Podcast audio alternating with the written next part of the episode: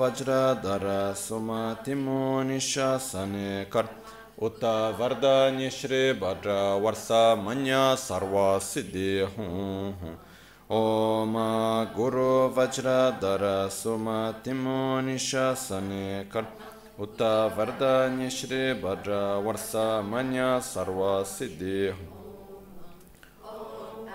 Guru Vajradhara Sumatimo Nishasane Karma Uta Vardhani Shri Bhadra Varsa Manya Sarva Siddhi Hum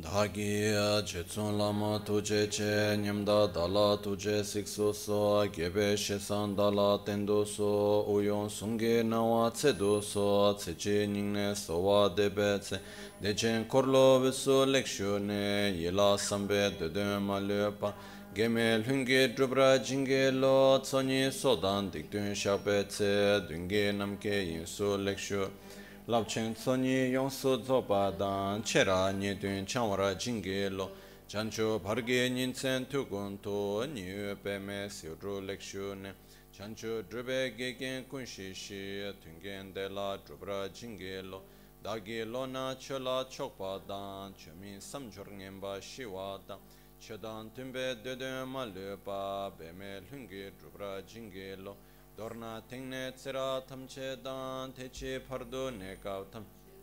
Rese kyamne lama keleme. Tukche chenge dala sikso so. Gongyab drewe nyamda dachala.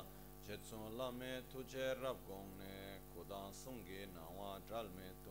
Nyamsu nyongwe kesan toprasho. Kewa kundu yanda lama da. Rame cheki pela longche chin. Sadan lamgi yunten rabzone. Dorje change kopa nyurto vesho Pakyuke kudandagi lo Pakyuke sundandagi nga Pakyuke tukdandagi Tenyerme chikto chingi Makyuke kudandagi Ma kyuke sundan dagi nga Ma kyuke tukdan dagi yi Tün yerme çıktı çingi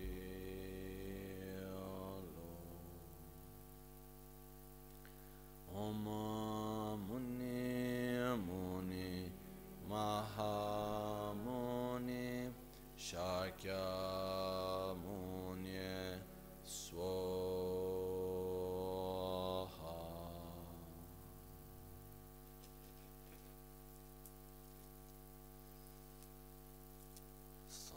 Shia Peki Chukshi Meto Tran Rirab Lingshi Nide Gembadi Sange Shindul Mikte Ulwarki Drogu Namda Shingla Cheparasho Yedam Guru Ratna Mandrala Kam Niryatayam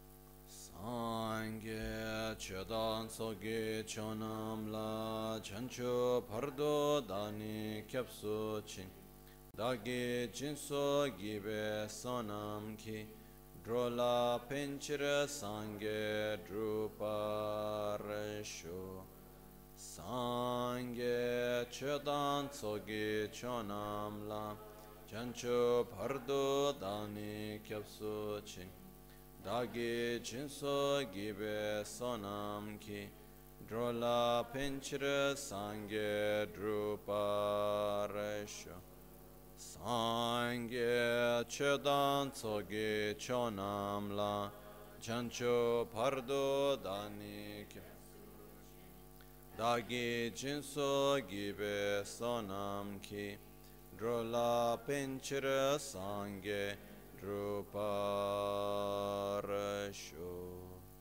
In the Buddha, Dharma and Sangha, I take refuge and enlightenment. through the practice of generosity and the other perfections, may I attain Buddhahood for the benefit of all sentient beings.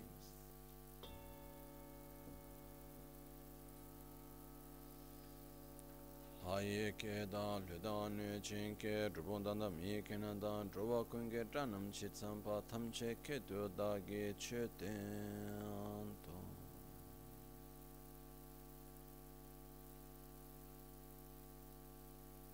Buongiorno.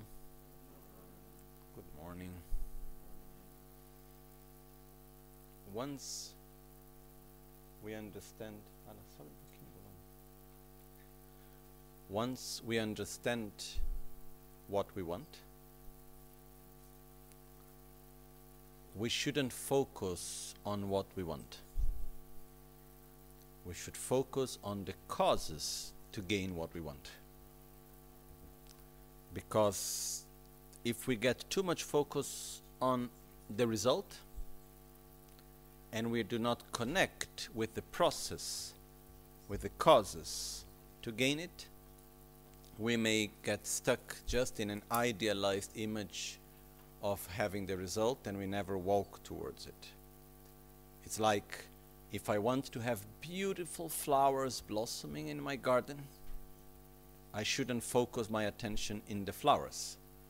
I should focus my attention into watering the seeds, into taking care of the earth and the ground and bringing, how to say, not fertilizers or whatever. I need to take care of the plant as it grows. I should not take, I should not worry much about the flower. If I do the right things, if I take care in the right way, I will get the flowers. Okay? So,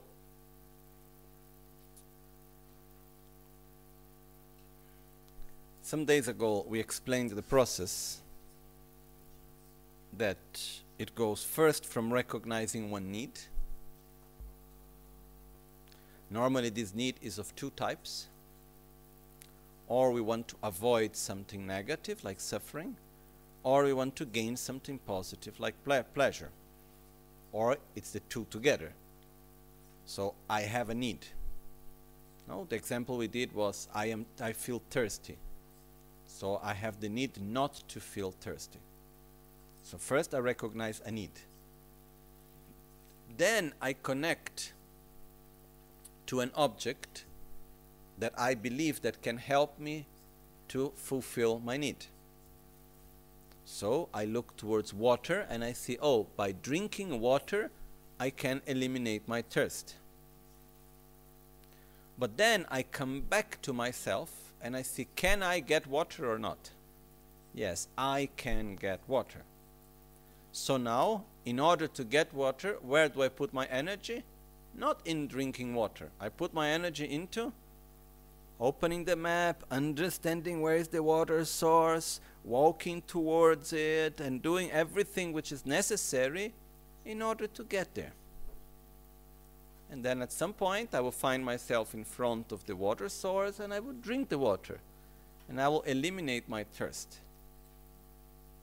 But where did I put the energy? Where most of the energy went? Not into drinking water. Most of the energy went into walking, understanding where I need to go, protecting protecting myself from the strong sun. No? So I need to do many things in order to get there. Okay? So this is something that it is very important for us to understand, because we have our own personal needs that uh, in the beginning of the path are called, uh, we, we call, when we understand our deepest needs, we call that we have developed what is called renunciation, or a better translation would be The, the, the definitive emergence, the, the certainty to get out of the cycle of samsara. In other words, I recognize I don't want anymore to be completely taken by anger, jealousy, pride, miserliness, selfishness, ignorance, and karma, and all of that. I'm tired. I don't want that anymore. In order for me to not have that, what do I need? I need to realize wisdom. Because where is all this suffering coming from? It's coming from my ignorance. But in order to realize wisdom, can I do? Yes. Then now what I need to do? I need first to practice. Find a way how to find practice in order to have emotional balance. Because if I don't have a minimum emotional stability, I will not be able to direct and control my mind. And if I cannot direct and control my mind, even if I have a perfect conceptual understanding about the true nature of reality, it will never become a non-conceptual experience. So I need to have very good capacity to direct all my energy. It's like we can have the whole power of the sun, but in order to make fire, we need a big lens that will direct the strength of the sun into one point. Then we can make fire. It's like a laser. I don't know if you have ever seen a very powerful laser. You know, I have. There is a friend that is doing some construction work for the temple, where they cut metal and wood and everything with laser. No? And uh, I have been there a few times. And there is this big machine where basically what it does is generates a lot of light, but it's able to concentrate all the light into one very small point position, which is called laser. And this has the ability to cut anything. No? So what happened is that it's the same light. If we take all that same light that is in the laser, we can openly everywhere. But the difference is that it is concentrated in one point. Similar to that, our mind is very powerful. And we are consuming a lot of energy with our mind constantly. But where is our energy going? Into ten thousand directions. Not into one. So we put something here, here, there, there, there, there, completely not balanced, with, without control and everything else, and then we are not able really to focus into something. So, in order to be able to bring a conceptual understanding into a non-conceptual realization, which I'm not, I'm, I'm trying not to enter into details right now, otherwise we will jump one step. But in order to have that non-conceptual experience of the true nature of reality, first of all, I need to be able to induce my mind to that experience. And for that, I need to have control. I need to say, dear mind, stay here. And there it remains.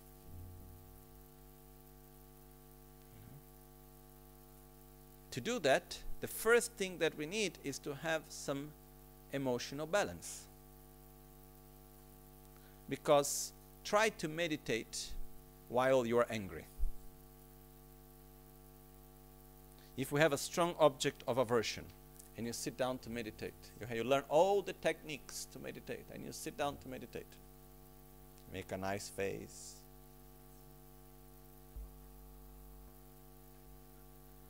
You can sit perfectly. Follow the breath, do everything. Where is the mind going? The object of aversion.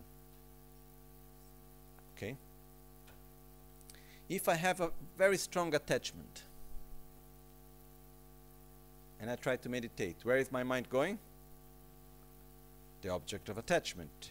If I am taken by jealousy or by envy or by fear or any strong emotion, we are completely overwhelmed by that emotions. We lose control of ourselves. No? One example of that is that when we have strong emotions, are we, do we have control over what we say? or not? No. So how can we have control over what we think? So before developing concentration, we must first start to deal with our own negative emotions. That's why we need to practice generosity, that will generate a strong, also positive karmic force to allow us to stay in a state of better concentration. Then we need to go also through morality. It's the most important part for concentration is actually morality, patience, and joyful effort. They're all important actually. But morality will help us to keep our mind focused. Why? We have different weaknesses. Okay. If you ask yourself, do I have desire? The answer is yes. Do you have any object of aversion? Oh, yes. Are you angry right now? Me not. I hope you also not, right? Does this mean that we don't have anger? No, we can make some trials. Okay. Let's, I can try to bring an object of anger and see how you react. But we already had many experiences, so there is no need to try again. Okay? So, within morality, one of the things that we do is that we understand our own weaknesses and we protect ourselves from ways of behavior that will wake up strong negative emotions.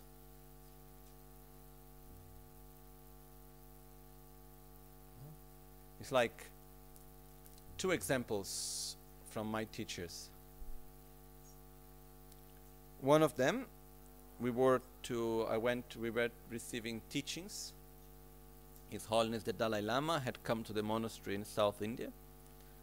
And uh, it was like maybe nine thousand people. Inside the temple were around maybe four thousand at least. And uh, all the rest were sitting outside with like tents, no? And uh, inside the temple the position for everyone to sit was following a certain hierarchy of the monastery. So the abbots and the older masters sit first, then comes all the lamas, the lamas also have a certain hierarchy, then come the elder monks and the geshes, and like this it goes until the first monk that arrived the monastery. They are in the end. Now, monastery have a very precise rule in that sense, no? So my teacher, he was not supposed to sit in the first line because he never had any position as abbot, even though it was requested to him many times. But he he made a very clear statement: I will never become abbot. And when they tried to force him to be abbot, he escaped from the monastery. In the morning, they went to bring him breakfast, and he was not there anymore, basically, truly. No? And only when he got a formal certainty that he would never need to become abbot, that's when he came back. Okay. Anyhow, where the Dalai Lama would send a personal, a private message to Geshe Thupten Rinchen, my teacher, and asking him to sit nearby him, and would make a place for him to sit there in the front near to him. And like uh, he will always call Geshe Thupten Rinchen to come to talk to him. Uh, if there was a moment in which His Holiness the Dalai Lama was passing and everyone was in a line and he will see Geshe Thupten Rinchen, he will always call him and have a personal talk. He respected him a lot. And uh, he re invite him to sit by the side. And yet, yet where Geshe Thupten Rinchen would sit? Outside of the temple,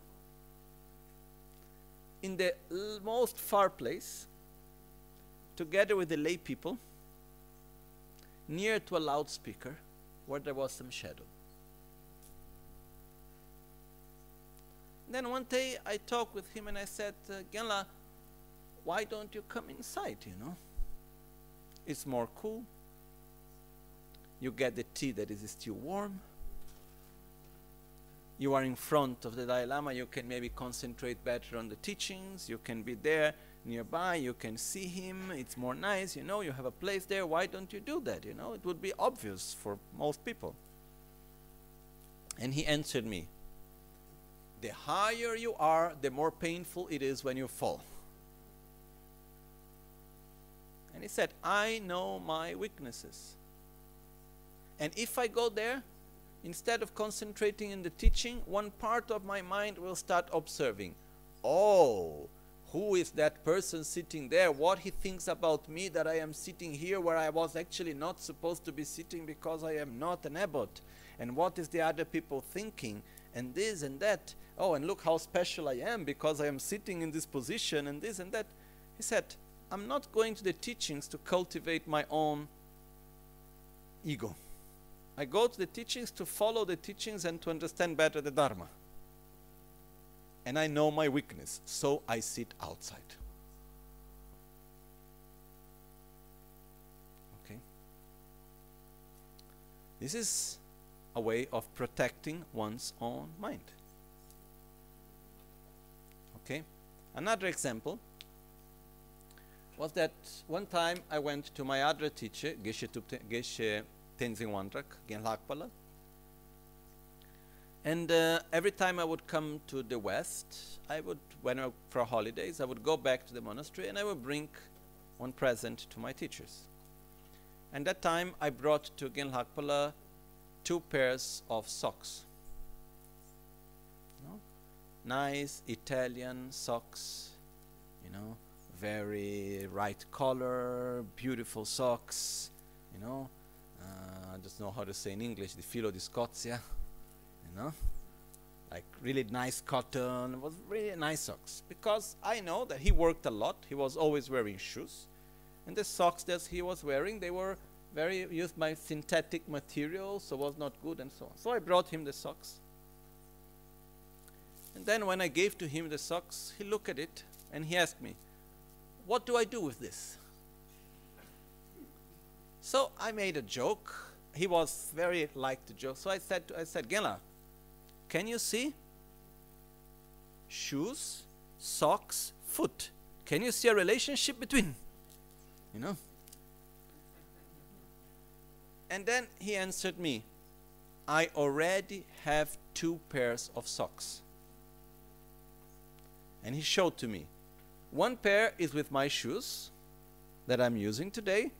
Another pair I have washed, watch, uh, washed, and is here with me. And he lived where he sits. There was like Tibetan tradition on the bed. There is like a carpet. So he lifted the carpet, and under there, there were the two pairs of clean socks. So he said, I already have two pairs of socks. And I said to him, yes, but the socks that you have, they are old. The elastic is not functioning well anymore. You need to put an elastic for paper to hold the socks up. And the quality of the socks are not good. They are made of synthetic material. This is much better, cotton socks. I start to praise the socks that I brought to him. And then he finally said to me, okay, thank you for your gift. Then the next days, one, two days later, I saw some other monk wearing the socks that I gave to him. Then I reflected upon that. So what Gen Lhagpa-la was doing? Was it the fact that he didn't like the socks? No. Was the fact that if I need two pairs of socks and I get a third, then I will need four, five, six, ten. When we go beyond the need, and we allow the want to become a need, then it's endless. So he knew his own weakness,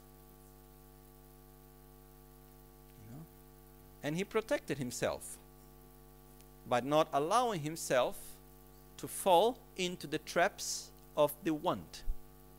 And making wants to become needs. Because truly speaking, How many pairs of socks do we need? I am the worst person to make this example because I have a lot of socks. And whenever I need, I never find a good pair to wear. Anyhow, that's another problem. But truly speaking, how many pairs of socks do we actually need? For me, four. Two pairs for the summer, two pairs for the winter would be more than enough. Okay, if we have autumn, we can put another two. Okay? But normally I wear one, wash the other. That would be enough, right? But if we start saying, oh, but it's better to have some more. Okay, you dress different colors, you need more socks. I dress only the same color, for me two pairs are enough. But okay, you can have two white, two black, two blue. Okay, don't need, just how many do you need? In the moment that we allow ourselves to get more, the more I have, the more I want. And when the want becomes a need, we become slaves of the want, of the desire. You know? When I was restructuring the house where I was living in India, because there were some things there that for me were really uncomfortable. For example, the kitchen, the basin to wash the dishes was a normal toilet basin, very, very small one. So even the plate was not fitting inside. So you try to wash the plate and water will go everywhere and so on. So okay, okay, I changed for a nice basin that you can wash well dishes. Oh, but then this needs to be done here, that needs to be done there. I start making different things. I fix the toilets, I fix the, I fix the bathrooms, because wherever the place for shower, there was not actually shower, was just like a thing of water like this, which is okay.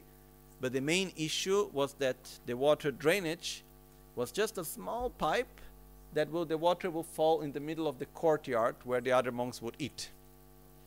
So I could not wash in the time than in the, in the hours that they were using the courtyard, and it was very uncomfortable. So I tried to fix these things. And as I am doing this, why not to do that, and here and there, and I was doing many things. And Gen Lhagpa-la, he was very practical in construction of houses and so on. He was the responsible of the construction of the temples, of the monastery and everything. That's why I think I took a little bit of his lineage here. But one day, he came to me and he asked me, as I was restructuring the things in the house, he came and he said, look, anything that you really need, I will help you to make it. But remember, the more you have, the more you want. There is no end in our own desires.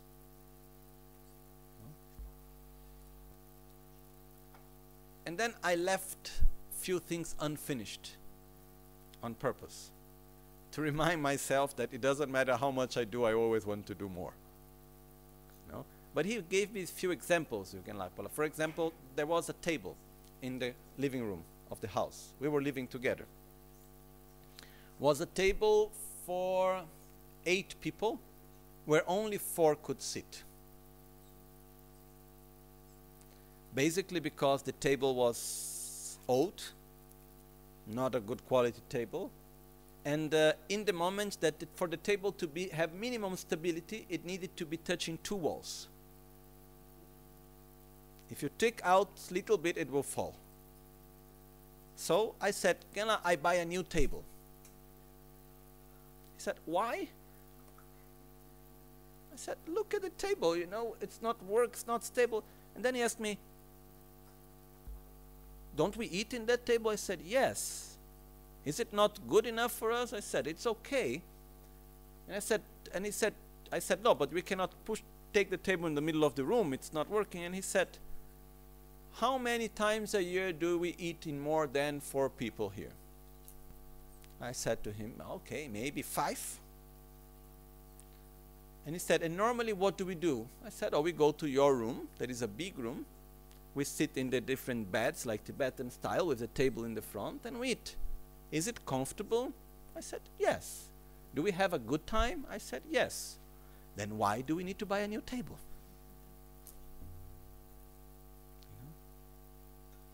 And uh, he taught me a lot with many of these things. But the main teaching is that we need to protect ourselves from our own weaknesses. Do we have desires? Yes. Are, is our own desire limitless? Yes. So I need to protect myself. This enters into what is called morality. Because another aspect which regards desire is the more I give space to desire, the more I want, the more space it occupies in my mind. How much space does your own desire occupy, occupy in your own mind? I want this, I need that, oh, if that would be like this, and what will happen with that, and so and so on. It occupies a lot of space inside of us. So, one of the fundamental aspects to develop concentration, to have control over our mind, is to be satisfied. Satisfaction is fundamentally important for mental stability, for emotional stability. If we look in the practice of self-healing, in the throat chakra, the qualities that we develop is satisfaction and concentration, because concentration comes through satisfaction. When I am not satisfied, my mind is completely taken by, I need this, I want that, and so and so on. Okay? So, we need to develop emotional stability. We develop one side of emotional stability through satisfaction, another side through love, compassion, which is also very, very important. We have talked about this a lot. So the development of bodhicitta, of the mind of enlightenment, of this unconditional love, it's a very important part also in order to help us to have an emotional, balanced state. Okay? Now, we can have a very nice conduct, we can act with kindness, with good, uh, with respect, we can keep our commitments well, and so on. That's wonderful.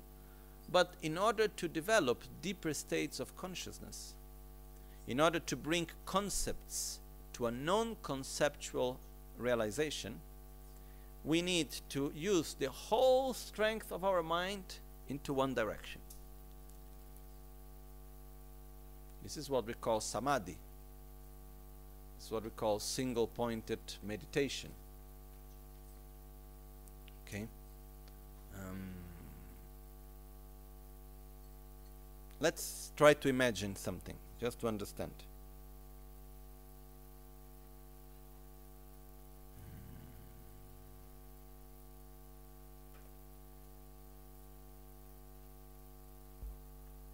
Okay. We could do different examples, but let's take, for example, this book. Okay, it's the text of the Guru Puja. If I want to familiarize myself with the book, what I need to do first? I need to know the book. So I will check what is the size, what is the material, how many pages does it have. I will read the content few times. I will go through it, so when I think about it, I have a clear image of it. But after some time, we forget. Then we need to go again through it. I need to look at the book and go through it again. But if you go, you analyze the book, you touch all the details and you have a clear image. And then you're able just to sit and remain with the mind focused on that book. No any other distraction. We create a much deeper connection with it. When we need to remember afterwards the book, it's much easier. The image comes much faster. Okay. When we look at anything, if our mind is fully focused on it, we have a much more clear picture. Very often we have difficulty remembering because we never saw.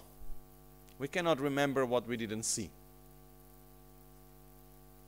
We cannot remember what we didn't understand, what we didn't perceive. And sometimes it, we are there in front of the situation, in front of the object, but we are not truly present because our mind is going around. So on many levels in our lives, if we want to familiarize with something, we must focus our energy into it. Okay? And uh, we have said many times that we are made out of habits. We have many habits, the ways how we react. Our own selfishness, this obsession with self-gratification is an habit. And the process to change, to transform ourselves, to develop compassion instead of anger, to develop uh, generosity instead of miserliness, to develop wisdom instead of ignorance, and so on. As we have said, this step is made into three parts, which in Tibetan we call Tawa Chöpa Gompa: view, conduct, and meditation or familiarization. So let's just go through it once again.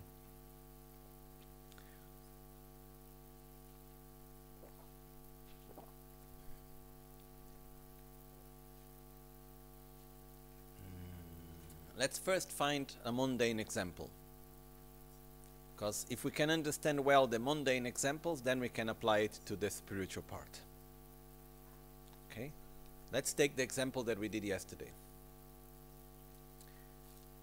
Uh, following a change of lifestyle.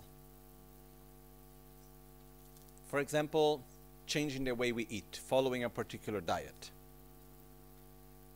Difficult, because I don't like eating that stuff.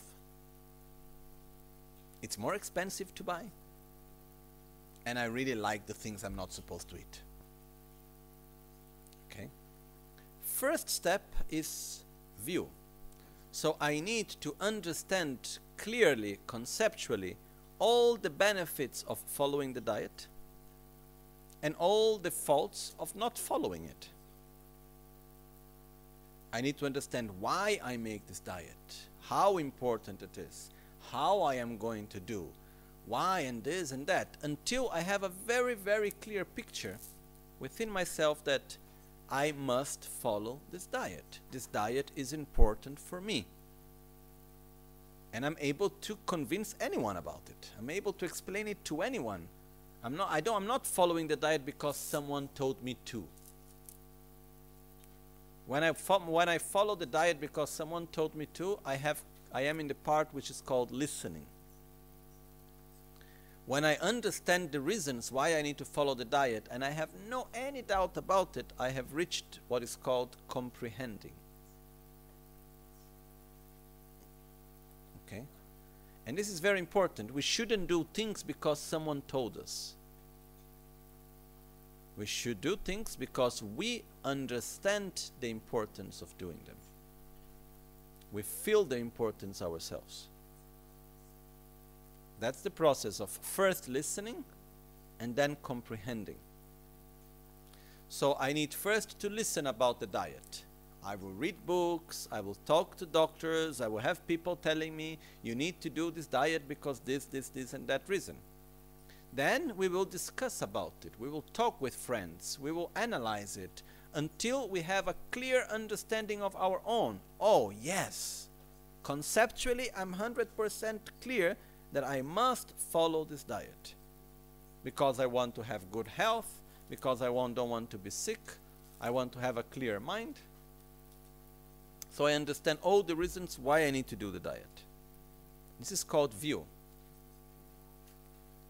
And the view, it comes, we develop the view through listening, which means acquiring information, and through reflecting, debating, understanding.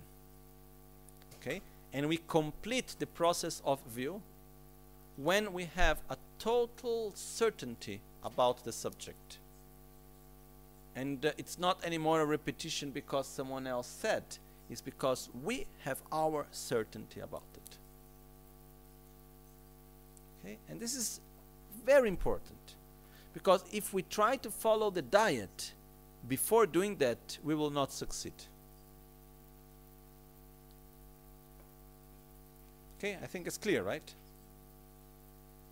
So I will understand why I need to follow the diet, because if I don't, I will have this and that problem. If I follow the diet, I will have this and that benefit. I want to be healthy, I don't want to be sick, so I must follow the diet. Once it's clear with me, second step, conduct. I must apply the diet as much as I can.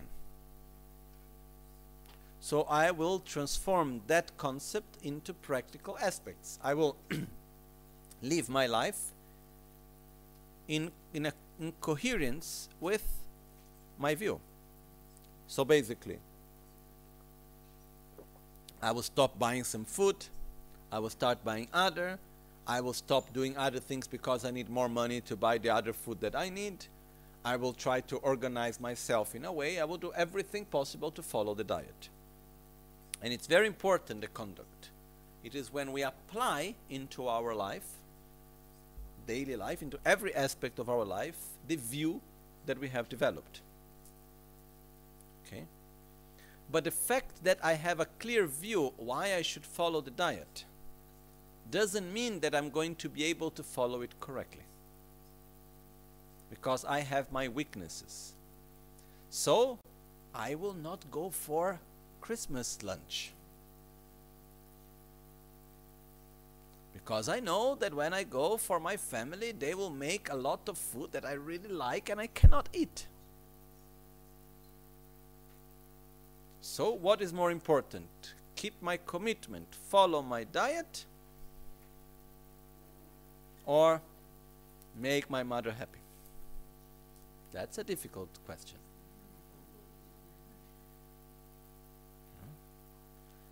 So if I need to make my mother happy, which is very important, then what happens? I need to protect myself from the beginning. So I need to train myself. And how do I do that? Third step, meditate. How we meditate?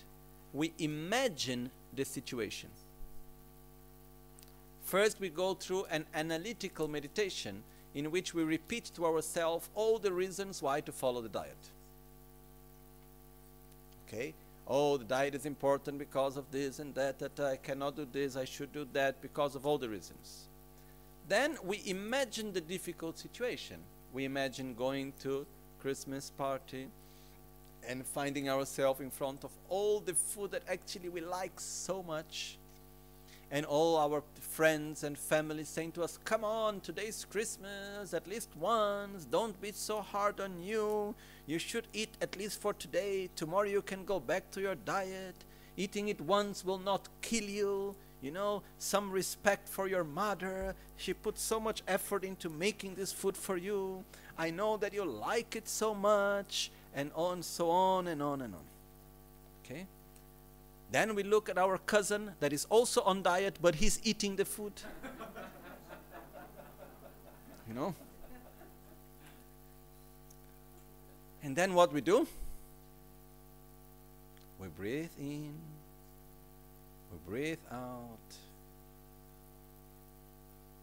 and we remind ourselves, I don't want to get sick, I must have a good health.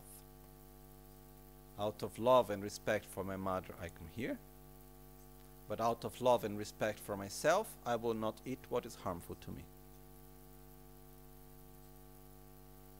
And without needing to go against anyone, without having aversion to anyone, because I know that my mom or the other people will insist, because they want me to enjoy and they think that's the best for me, but I know that this is not good for me, so I will not eat it.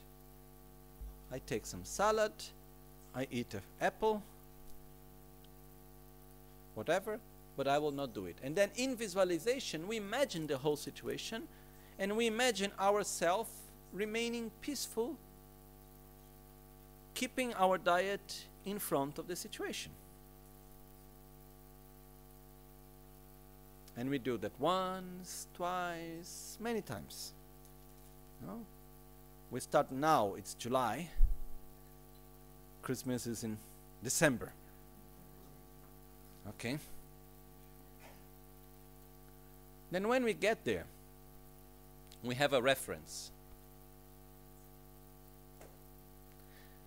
Because when we visualize, we experience. This is a very important aspect. For our own mind, to imagine something is as if we have the direct experience. Yesterday, a friend was telling me about one yoga course where many of the people that were in the yoga course, they were not able to do not even one-fifth of the exercises. And the teacher, according to that tradition, it's an ancient Indian tradition, was saying, when you do the exercise, you go until where you can, but you visualize your subtle body going over and making the exercise perfect. And the exercises that you cannot do, because physically you are not able, you just sit in meditation and you visualize that you are doing the exercise. So there were people for eight hours a day, instead of physically doing yoga, visualizing that they are doing all the asanas and all the things. And by the end of the course, they had less knee pain. They had benefits from the yoga. You know? So this is a whole subject by itself. But the fact is that when we visualize something, when we truly imagine something, not only our brain is sending impulses and many things are happening physically also, but actually we are having an experience and not just a concept. So when I visualize myself in the Christmas dinner, and then I visualize that there is the food and I don't and I want to eat it and I feel my mouth watering and I want so much to have it, and then I feel the guilt of not eating in front of my mom, and then I feel that somehow some envy for the other one that is eating without any guilt, and then I do I, I, all these mixed feelings coming, and I allow that to appear, and then in front of all of that I'm able to understand, make my mind clear, and say, out of respect for others I'm here, and love and care for them, out of respect for myself and my health, I'm going to follow this diet. And I'm able to remain peaceful into that. Through visualization, we are having an experience. It's not a concept. So this is the third part of the process, which is called Gompa, or familiarization and meditation, in which we train ourselves mentally through visualization to do that that physically in a daily context we are not able to do, because most probably right now if I go to the Christmas lunch I will just eat everything that is there in front of me. So I need to train myself not to do it. Okay, so we have understanding, view, conduct, putting into practice, and meditating or familiariz- familiarizing oneself with the view, where we know that actually we are not yet able to do it. Is it clear, the process? Okay. So now let's just change the subject. Instead of the diet, we go to emotional diet. Okay, or behavioral diet, which is also lifestyle. So let's take, for example, anger. Okay. First step, the view. We will we complete the view when we have no any doubt, not any doubt, that it doesn't matter what happens is not a reason to get angry.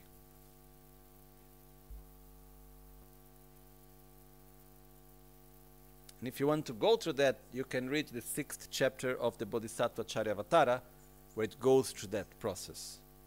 Okay? So when I listen and I talked and I analyze until I have this total certainty, it doesn't matter what happens, it's not a reason to be angry. Having this understanding doesn't mean that we will not get angry at all. So we start to apply to our daily life, to our conduct, not to react with aggression in front of the objects of anger, in front of the difficult situations. And we do it, but we have our limit.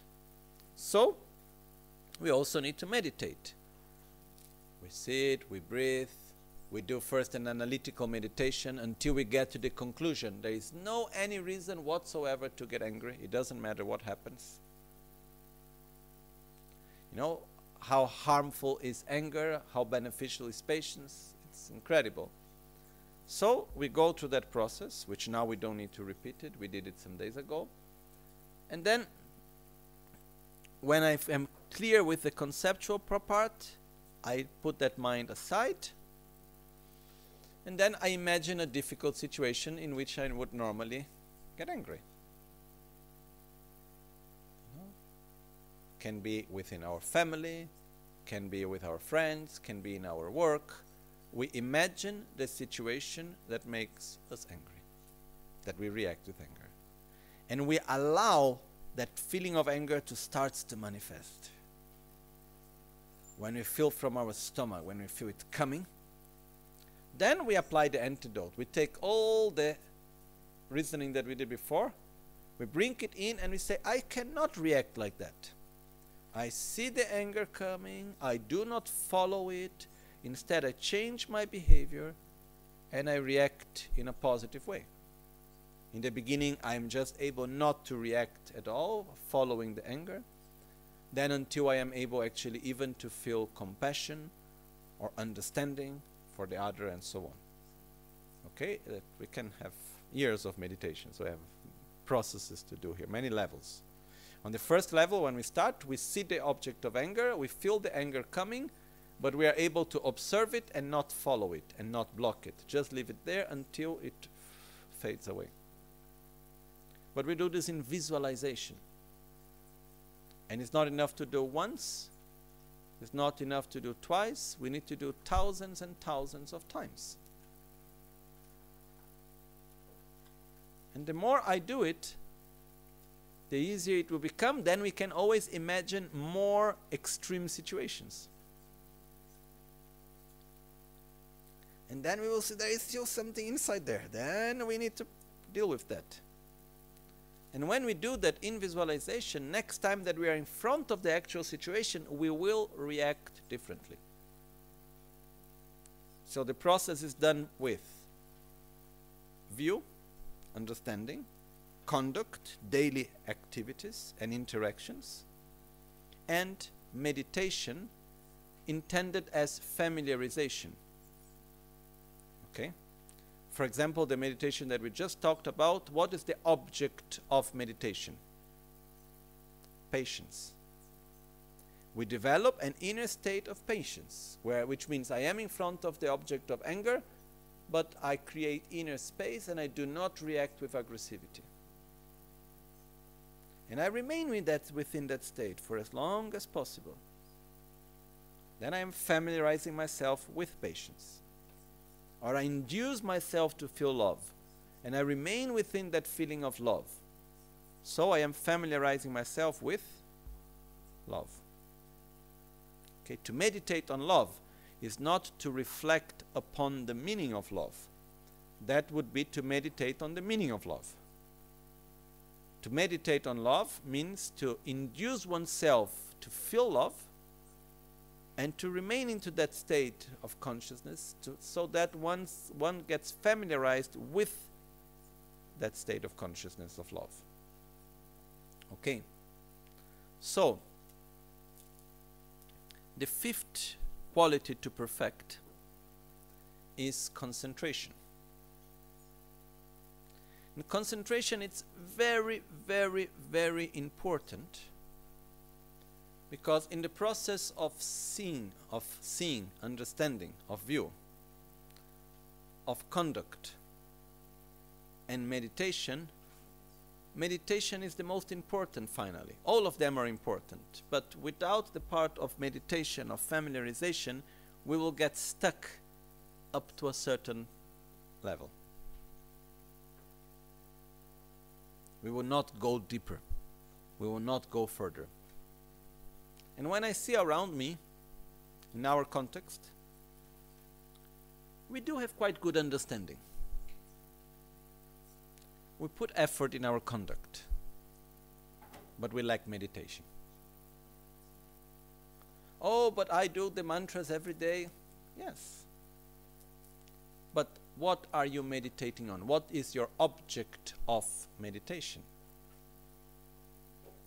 Because meditation, said in Tibetan Gom, it has one particular need, which is an object of meditation. Meditation is when we place our mind into one object, and the mind rests within that object, free from distractions and with mental clarity. Okay? We are meditating, but how many objects of meditation exist? In how many things can we meditate? As many things that exist, we can meditate. On everything, basically. Okay? We, could, we can even meditate in, we, with concepts of things that don't exist. No? You want to meditate on a sixteen-legged elephant. You can. You meditate, you familiarize yourself with the concept of a sixteen-legged elephant. Fine. I don't know what's the benefit, but if you like, you do. So, the important thing of meditation is the object of meditation. Because basically what we do is that we focus the whole energy of our mind into one object. And then we get deeply familiarized with that object.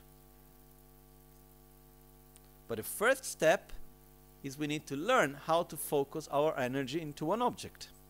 Then we can choose the object. Okay?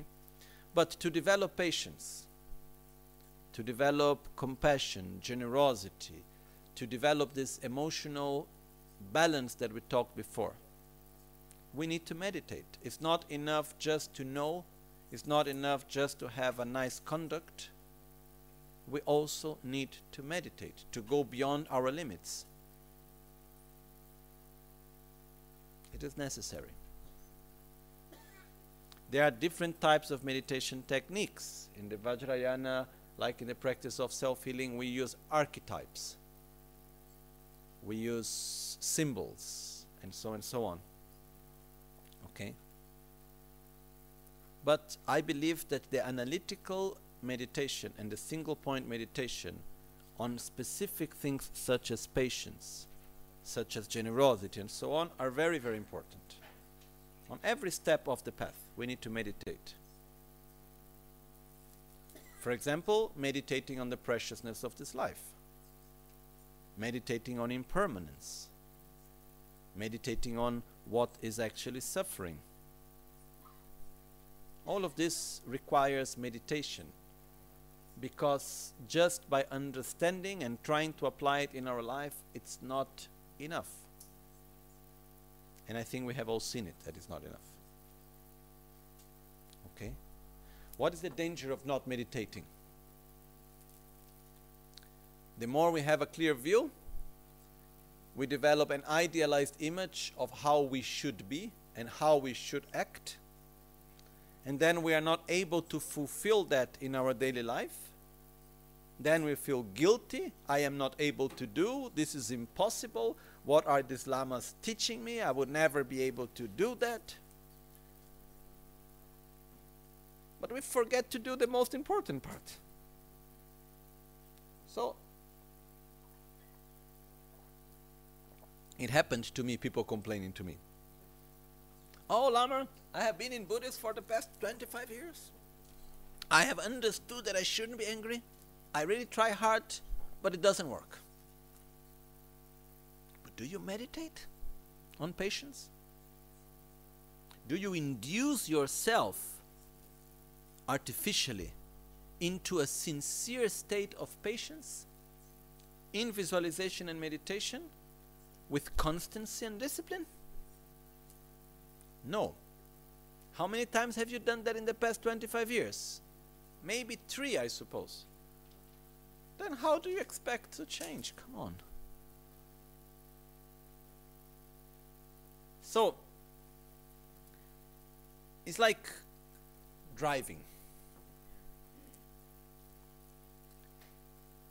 If we have a good car and we know how to drive safely and we have enough uh, gasoline, we have enough fuel, we can choose where to go, right? But what is the uh, what is the function? Why do we learn to, how to drive? Simply to drive or to go to places? To go to places. So, learning to meditate, developing concentration is like learning how to drive. We already have a very good car, which is this body and this mind. But we need to know how to use it. And then we have the fuel, which is our joyful effort that comes from compassion and love towards oneself and others. But what happened is that we must learn how to drive. Once we know how to drive, then we can take ourselves to any place we want. So first we must learn how to meditate. We must be able to focus our mind into one object, to keep it there peacefully. Then we can choose to which object we want to familiarize ourselves. Okay. So, the next verse, verse one hundred five. Chingue nampar yenwe kyong pang ne, chokun dempe tongpe nelukla, seche nyampar jope tinzinke samten parchinsopar chinge lop. Having abandoned the faults of dullness, agitation, and mental wandering, we seek your blessings to complete the perfection of meditative concentration through the samadhi of single-pointed placement upon the nature of reality, which is that all, all things are empty of true existence. So,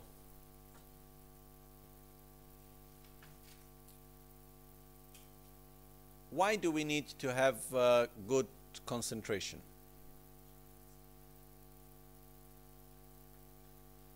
Because we need to familiarize our mind with qualities that the mind is not familiarized yet with. Okay. And uh, if I sit down to meditate on patience, and while I'm, I'm I, I while I'm doing that, I have other twenty-five thoughts, and then I always need to come back. And then when finally I'm able to do the analytical meditation, I develop this inner state of patience, and I stay there. And then while I am there, right away I go somewhere else, and then I think about what I do today for lunch, and oh, today is the last day of the course, where I need to go, and this and that, oh, because the job, or who knows what, or a, or a music starts popping up in your mind. Then we need to go back again, then we need to regenerate again the state of patience. Then we are for a little bit time there, then the mind goes somewhere else. Then we need to co go back to that state, and we need to regenerate it again. So, it's very tiring. And we are not really able to do much with it. Because our mind, it's like a muscle. We need to train it with constancy. Then it changes. It's like if we have an object that we need to bend it, but you need to hold it and hold it and hold it and hold it. If you stop making effort, it goes back to the original position. Then you need to put again and again and again and again and again and again and again, and you need to keep it there for a long time. When you stop, it goes a little bit less, until there is a moment in which you keep for such long time that when you take out, it remains where it you left. Okay? But what if I go, then I take out, then I go again, then I take out, then I go a little bit again, then I take out, then I go a little bit, then I take out. It's always there. And I use a lot of energy and it's not moving. So I try to generate an inner state of consciousness, but my mind is always running up and down. It's difficult. Okay? So if we don't have a good concentration, we will lose a lot of energy. And we will always also lose self-esteem. We'll think, I cannot make it, it is not possible, this doesn't work, and so and so on. So it is very, very important that we need first to develop a good state of concentration. If we want to train ourselves to develop our inner qualities. As we said a few days ago, one very particular aspect of Buddhist teachings and path is that we do believe in the Buddhist path that we can train ourselves emotionally. It's like our emotions are not just the result of the situations that we go through. We can train ourselves emotionally. We can train ourselves into love, into compassion, into satisfaction, into wisdom, and so on. We can do that. But training requires repetition. You know? Uh, have you ever tried to study without having a good concentration? Or tried to write an essay? No, write one text, do something, and the mind is not really there. How long does it take? Forever? And the result is not good. If you really concentrate well, if you are fully present in what you are doing, in half an hour you can learn so much. We can do so much in a few minutes, actually. So, it's a very, very important aspect of our life to have control over our mind, to hold the reins on our own hands instead of letting it loose. Okay? So, mm,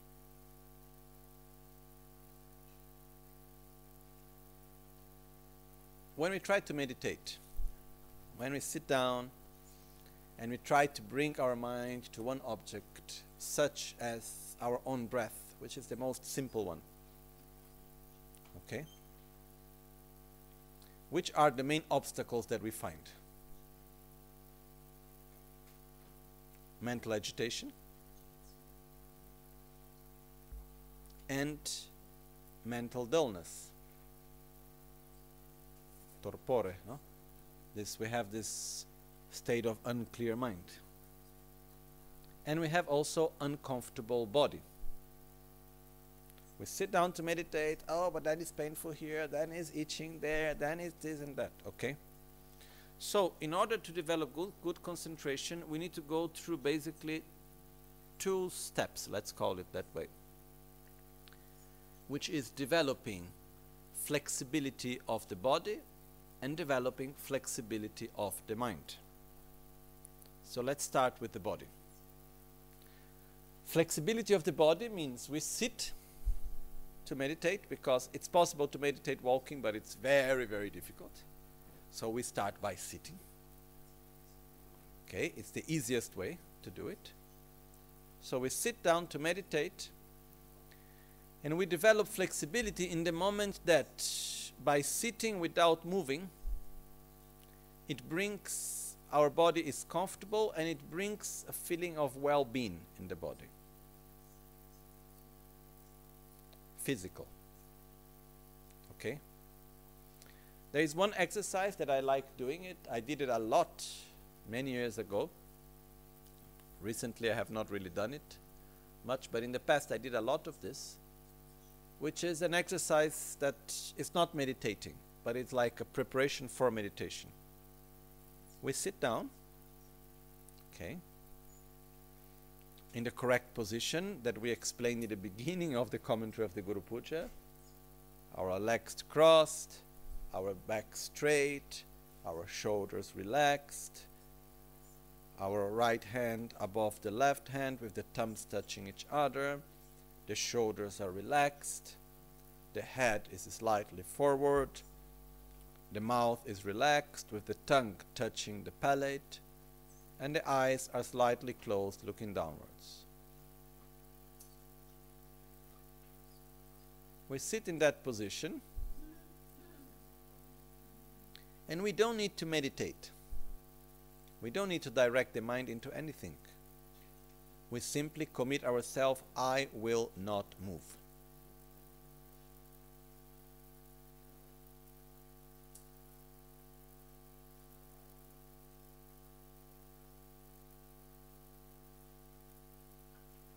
And you remain there as much as you can. It's a game that you do with yourself. You can even put the watch to see, okay, how long can I stay? And then as we start, at one point it will come, oh, but it's itching here. What it does happens if you scratch there, then it starts itching everywhere. So you don't. You observe it and you don't scratch. Then it's a little painful in the knee. Then you remind yourself, it will pass. I will not move. If you are able to stay for a mid, not very short, little bit after ten, fifteen minutes, there's a moment in which you will start to feel your body as one whole thing. You don't feel so much anymore the distinction between one hand and the other and the different parts of the body. You start feeling the whole body as one. Some people have the sensation they are falling down, some people have the sensation they are falling back. There are different sensations that can come. Don't worry about any of that. Just focus, I will not move. And remain there. There is a moment in which it starts to become pleasurable not to move. There is a moment in which we relax within that state. This is not meditation. Huh? This is preparation for meditation. We are just training ourselves to stay still. And you try. First time you do five minutes, then you do fifteen, then you do half an hour, then you do twenty minutes. You go a little longer, a little shorter, and slowly, slowly you are able to do one hour, one hour and a half, two hours without movement. Until a moment that you can stay without moving and you feel that actually it is pleasurable. Okay? When we get to that state, then we can actually start to train the mind. Because if we sit to meditate and physically it is uncomfortable, which is our memory, next time we need to meditate, oh, that's uncomfortable. So we already start with fear. Okay? So first, let's say we need to tame the body. Then we can tame the mind. Okay? So we do that by making this simple exercise. But we need to repeat it many times. And you will find at one point that it's comfortable. Okay? Remember, this is not meditation. And it is, if you, it is dangerous. There is only one danger in, the, in this exercise. That you find a moment in which it is, in which it is comfortable, but you reach a state of a mental state that is of foggy. So it's like a relaxed, foggy state in which you are not thinking about anything particular, and it's like a sort of half asleep. and it's pleasurable. Don't allow yourself to remain into that state. This is not meditation. This is mental dullness, which is one of the enemies of meditation. In meditation, the mind must be clear. Okay? Other thing, when you sit, you must keep your back straight. You must keep the correct position. It's not like, oh, I sit and I don't move, I go like this on the sofa. I will not move. No.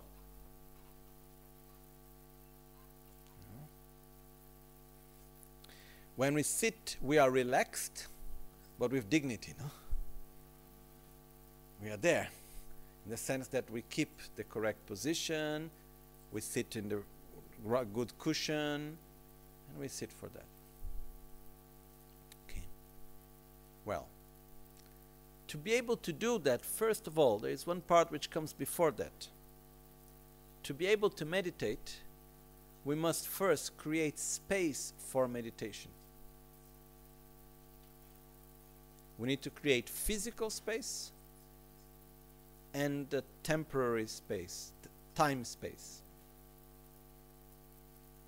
Physical space means in our house, wherever we are, we choose one place which is dedicated for that. And it's a very important space in our house, in our own space. There is where I will meditate. It's sacred. We don't do other things there. We just meditate and make prayers, or we can read a Dharma book, but it's only for Dharma practice. So we have physical space. We try to make the space when we sit to meditate. Don't put your phone into silent mode. Turn it off and put it in another room. Okay? If you have a fixed line in your house, which I don't know how many people still have it, take the phone out of the hook. Okay? This is creating the physical space to protect oneself from distractions. But we need to make also space with time. I put in my agenda, I have two hours to meditate, one hour to meditate. I dedicate time, I dedicate time and space for that. Because if we meditate in our free time, we will end up never meditating. If we dedicate particular time for that, that is as important as everything else, then we can do it. Because we need constancy. So we will see, okay, oh, morning time, generally speaking, is a good time to meditate. Because in the mo morning also the mind is more fresh. It has less thoughts. Because what is interesting is that in the end of the day, we accumulate all the things of the day, emotions and so on. And then as we sleep, somehow we are able to clean some of these emotions and we wake up with a more fresh mind. This is one of the reasons why it's best to meditate first thing in the morning. And some people say, oh, but I need to go to work in the morning. Wake up a bit earlier. No, I have no time. Then go to work in pyjama. You have time to dress. You have time to do makeup. You have time to have breakfast. You have time for many things. Why don't you have time to meditate fifteen minutes? For one reason, it is not priority. So make a priority. If we want to make it serious, eh? If we want just to hum, if we just want to have some sort of fun and to try something, it's a choice. But if you want to make it serious, you need to give priority. Make time for it. My teacher Gen Lhagpa-la, I lived with him for many years. No, he would work so much. He did the administration of the monastery for fourteen years. He took care of all the constructions. There were like more than one thousand five hundred people he was doing the administration. It was a lot of work. He would start work at seven in the morning and until five in the afternoon, more or less, every day. And he would meditate from three in the morning to six in the morning. He will wake up at three, do his meditation until six, then at six he will take make breakfast, then at seven he would go to work. And then in the evening he would do his prayers and go to sleep around nine, ten. So this means you give priority. I'm not asking you to do that. I'm asking you to stay, make fifteen minutes every morning. Okay? Which I think we can make it. But in order to be able to meditate, to develop concentration, we need to make space.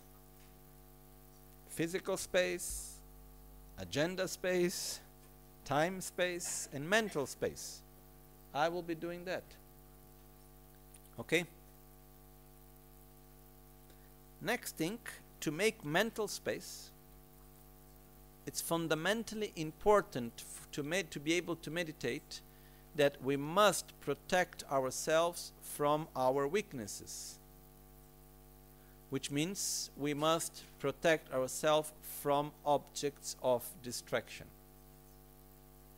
If before meditating you read something very impacting, or if before meditating you talk with your lover that you're going to meet by the end of the day, or if before meditating you read a job email that makes you angry, or anything, then you sit down. Where is the mind going? There. So traditionally it is said that when someone wants to develop good concentration, samadhi, it's important for that person to be away, put, to put, to be far away from objects of strong attraction and objects of strong aversion. Otherwise, the mind follows. Okay, so on a simple level, my advice is we need to have less objects of distraction in our life in general.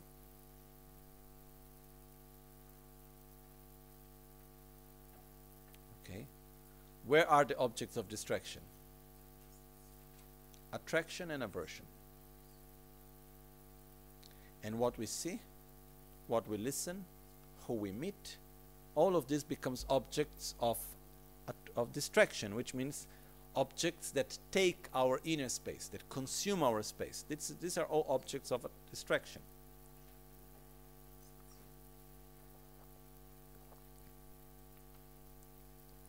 So, developing satisfaction is important. Not, um, not becoming, not being slaves of our own desires. It's very important. So, understanding I must have what I need and not what I want. If we are able to make a distinction between need and want, it's already incredibly good. If we are in front of something and we ask ourselves, do I need it or do I want it? Then we say, I want it, so I won't have it. Oh, but it's good and I'm not harming anyone. And yeah.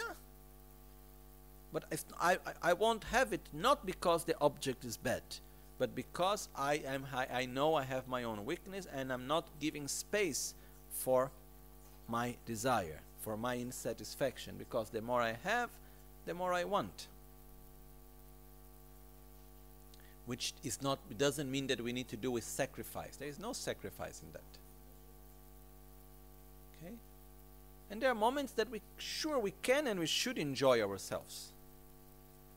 It's also important to have a life in which we enjoy ourselves, we enjoy the moment, we have good pleasure, nothing against pleasure itself. The problem is the mind that is unsatisfied, unlimited desire, unlimited attachment. I want this, then I want more, then I want more, and then it occupies the space. Because the real problem is not enjoyment. The problem is the space that it occupies in the mind when we are not enjoying. The issue is not when I drink the water. The issue is that when I stop drinking the water, I want more water, and then actually maybe the juice would be better. And yes, and when the water is fresh with gas, actually tastes better. And then I need, and then it starts occupying so much space inside my mind. And I go to sit and meditate. Oh, but when do I get the water? Maybe I get this water instead of that. It occupies space in the mind. So, the more we are able to be satisfied, not to be slaves of our own desires. This is one of the greatest obstacles to meditation that we can overcome. Same thing is with anger. Okay? So, we need to diminish the objects of distraction.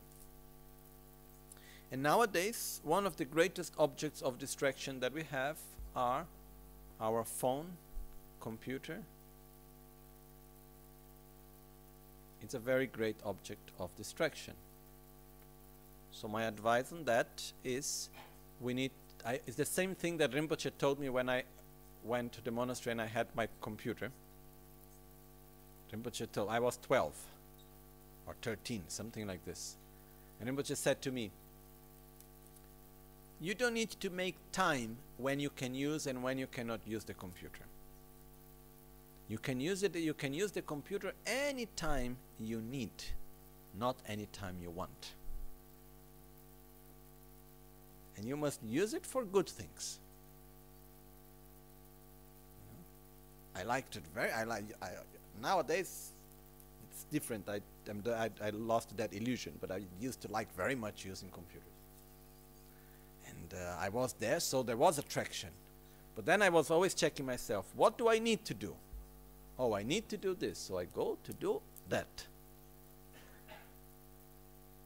So, similar to that, whenever you take the phone in your hand, ask yourself, what do I need from you? Nothing. Okay, put back. What do I need from you? Oh, I need to communicate to that person. Okay, communicate to that person. Finish, finish. Go back. What do I need from you? Oh, I want to see the weather there. Okay, look at the weather. Finish, finish. Okay. But we need to give up the national sport of scrolling.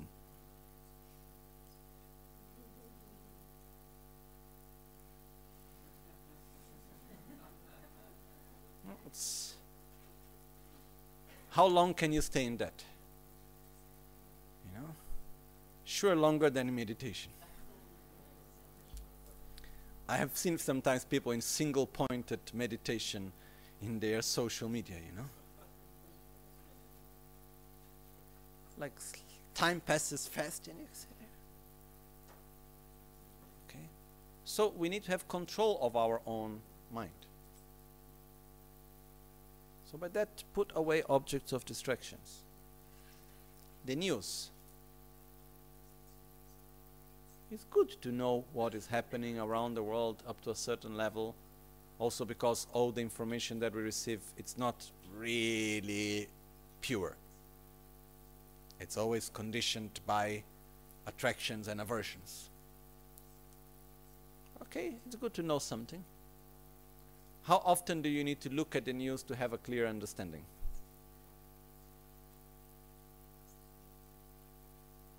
Maximum once a day.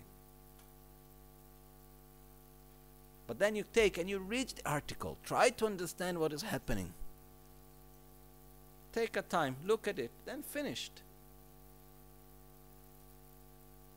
Instead of being there like looking at every moment, oh, this happened, that happened. No need. And if you look at the news once a week, it won't change your life, really. Unless we need to make decisions that concern that facts. So, try to make less distractions. When we talk with other people, you know, there is one rule that for me, it's very helpful. and I think it can help many of us, don't need to make the vow of not speaking. But before saying anything, ask yourself, why do I need to say that? If I say something, is I need to say something that it's needed. But I don't speak just for speaking. I don't talk just for talking. I say things because I want to communicate something to someone. You know? So don't speak in a meaningless way. Because again, it occupies space in the mind. Like me personally, to meditate well, or generally speaking, I cannot listen to music. Certain type of music. There are some type of music which is okay. There are many other types of music. If I listen to it once, it enters my mind, and to take it out, it's very difficult. One of the ones that stayed for longer is this Baby Shark song. Don't need to go to look for it. I read in the news that there was this little song that one lady did and it became very famous, blah, blah, blah, blah, and so on. I said, okay, let's see what it's about, so much fuss about it. I listened to it once. Oh, it took weeks to get it out of my head, you know. So there you are, you sit to meditate, and then suddenly, there goes the melody, you know. It's terrible. We are fragile. And we need to protect ourselves if we want to use our mind in a certain way. There was one monk in the monastery. He was very serious in his practice, disciple of my same guru. And he, when he arrived, he went to my guru and he said, I want to dedicate my life to meditate. I want to go in retreat. And he said, very good, but before you need to learn, you need to study the Dharma. First view, then conduct, then meditation. So he said, first you need to study this and this subject, which was around twelve years of study. So when he finished the studies, he went again and said, now I want to go to retreat. And he said, yes. So he gave him all the detailed instructions to make re- life retreat. How to meditate, everything, gave all the instructions. And my own teacher, Geshe Thupten Rinchen, he did himself more than six years of retreat, solitary and more than that actually, more than ten. Anyhow, he knew perfectly what, how to give the instructions. Then at one point, this disciple, he left to go to retreat. They found some family that would be sponsoring the, him, so to give him food, so he didn't need to worry about his livelihood while he was in retreat, and so on. They found a nice place in a calm village where he could do the retreat, and so on. And after a few weeks, he came back to the Geshe Thupten Rinchen, to my teacher. And Geshe Thupten said, Geshe Thupten said, he, he told me the story. He said, but why are you back? You are supposed to do at least three years retreat minimum, and after a few weeks you are back. What have happened, you know? And he said, I'm, I feel so ashamed. You gave me all the instructions. I learned so much. I studied hard. These people are offering me food, housing, out of respect for what I'm doing. When I sit down to meditate, I follow the instructions, I start with the visualizations, and then the images of the Hindi movies appear in my mind. And the songs of the movies enter in my mind, and I cannot get them out. Because in these years of study, he was a very good student, a wonderful monk, but he really loved Hindi movie, Bollywood. And he would go from time to time, escape from the monastery, go to the secret way, go to watch movies in the movie theater, which was not allowed by mo monastery rules. And when you do something that is not allowed, it sticks even more. So he said, look, I feel ashamed. I, I feel like I'm completely false. Looks like I am doing something so special. What am I familiarizing my mind with? Hindi movies, you know? Then Geshe La gave him other instructions and said, you need to wait time in order. And then after, he didn't come back soon. So hopefully it went well. So our mind is fragile. It depends what we want to do with it. So we need, re we really need to talk less, gossip less, which means, as we saw in the vows of the mind training, um, don't talk about the incomplete qualities of others, mind your own business. Which means we don't need to occupy our inner space with the life of other people. They are doing this, they are doing that, oh why maybe this, oh why maybe that. Our inner space is too precious. We need to use it in a correct way. And this is the basis to be able to do a meditation well. Okay? We must take away distractions and yet relate to people in society nicely.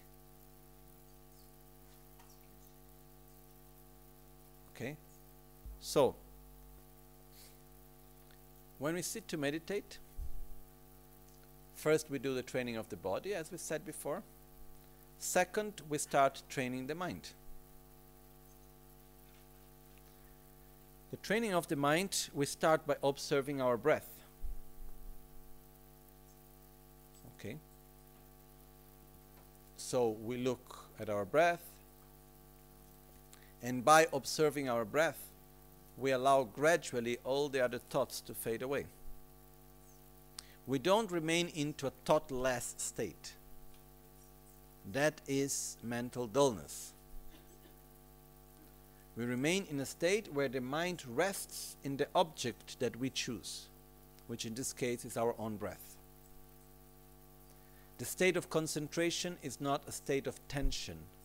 It is a deep state of relaxation, in which we relaxed from distractions and we place gently our mind into the object of meditation. So we do that with our breath. We stay there for some time, and it's a matter of training. We need to repeat it again and again, again and again, again and again. In the beginning it's very difficult. We sit there and then thoughts start to come. And we try to block the thoughts, and this may just make things worse. We should not block the thoughts, but we should not follow the thoughts. When the thoughts come, we just gently put our attention back into our breath, and we leave it there. And we remember, it is impermanent, it will fade away. And we bring our attention back into our own breath. We can do that again and again. We can focus our attention at the sensation at our nostrils as we breathe in and we breathe out. Okay? Once we gain some familiarization with this, then the actual object of meditation should be a mental object, not a physical object. Okay? So this mental object can be a visualization. Okay, can be a concept, like impermanence. Traditionally, we start meditating by imagining the face of Buddha. And to do that, we must learn how to draw the face of Buddha. So, actually learning how to draw the image of Buddha, it helps a lot in the meditation after. Because when to visualize is to draw with the mind. So there is this tradition uh, with all the scales and the lines with the face of Buddha. And then it's very good to draw it. It's quite easy actually. And you do again and again. And by that it's more easy after to visualize it. Okay? So like to imagine the image of Buddha or the face of Buddha and remain that as a single pointed object of meditation. Okay. And then we remain into that. And we, when we see that the mind starts to get distracted, gently we say, come back. And we put it back into the object. When we see that the mind starts to get a little bit foggy, we wake it up back to clarity. Okay? Now, I'm in little difficulty to go into details or not, because we don't have time for that. Okay? But uh, it is not something that we can learn and we can do at once. It takes time. Especially because we don't have training in that. We come from a culture in which we are not used even to stay with ourselves. It's like what happens when we reach home very often. What many of us do? Turn on the T V, listen to, turn on the radio, take something. We need to be always in contact with external objects of sensual stimulation. We are constantly with the stimulation of our senses. And if we are so much used to that, to be with ourselves, it's not easy. But it's very important. So that's a first step.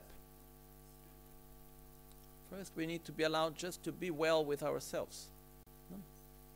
For example, when we used to travel, hopefully we will start traveling again soon. I remember many times I got my planes late, or waiting for buses in India. Could be forever. Okay, nowadays you go to the supermarket, and now it's already better, the situation, but some weeks ago was not like that. But situations in which we need to wait. So wonderful, no? Isn't it good to wait? Or not? Is it pleasurable or not to wait? Normally not, because we must be doing something. Instead, why can't we just relax and be with ourselves? Okay, just sit there. And just to sit and be with oneself looks like we are doing nothing, but we are doing something much more important than all the other things that we could be doing. No? And there I am. Okay, I have three hours delay of my flight. Good opportunity. Sit down. Observe your breath. Just allow to be in peace with yourselves.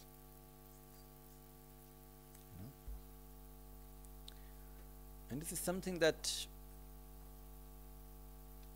it's not easy, because we are used in the other way. Truly, it's not that difficult.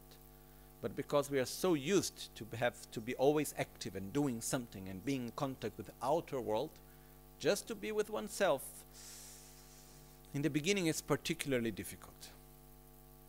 Then at one point it becomes pleasurable, and then the person doesn't want to be with the world anymore. That's also not okay. We need to be able to be well in every context. But it's very important for us to be able to be well with ourselves in silence also. In silence we are able just to relax and to feel that we are in good company. And just to feel in peace with oneself. That's a very big step. Okay? And to do that, first we need to allow just to be with ourselves. You know, go to the forest, have a walk, sit in a bench, or away, wake up half an hour earlier in the morning, sit by yourself. Just allow yourself to be in the present moment.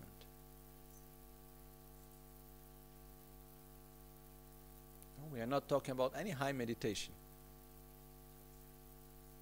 We're just talking about, first of all, allowing oneself to be peacefully with oneself in the present moment. This is basic in order to be able to meditate.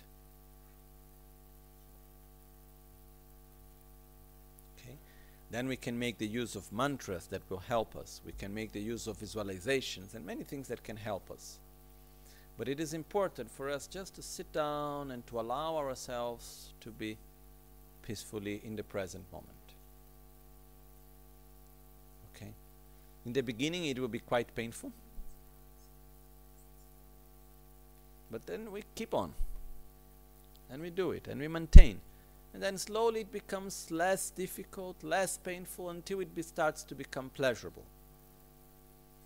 When we are able to sit, and physically it's pleasurable, and we place our mind into one single object, and the mind remains relaxed within that object, without distraction, and with clarity, and this brings in a state of well-being. This is when we have reached the mental flexibility. When we have both physical and mental flexibility, it means we are meditating really well, which is called the state, the, the state of shamatha, or so-called calm abiding, which is the correct state of meditation. And uh, this we gain when we have the flexibility of body and mind. Okay, free from mind is free from distractions, is have clarity, and uh, this is, doesn't require a very strong effort, and it's it brings joy, it brings well-being. Joy means it brings pleasure. It's pleasurable to be in that state. Okay, this is possible, but we start with the body. We start by having less distractions. We do with our breath, and then slowly, slowly we can apply this to all the other meditations. Then we meditate on patience, we meditate on love, we meditate on generosity, we meditate on joyful effort, we meditate on many things until we can meditate on wisdom. Okay? We can induce ourselves to that state. And this is, becomes very powerful. So, how do we develop concentration? By focusing on the causes of concentration. And the causes of concentration are to have less distractions, to have inner space. Okay? And then we need to concentrate. We will only develop true concentration by concentrating. By going there and putting ourselves, breathing in, breathe out, be in the present moment, everything is fine, don't need to hurry for anything, and relax within one's own presence. Okay?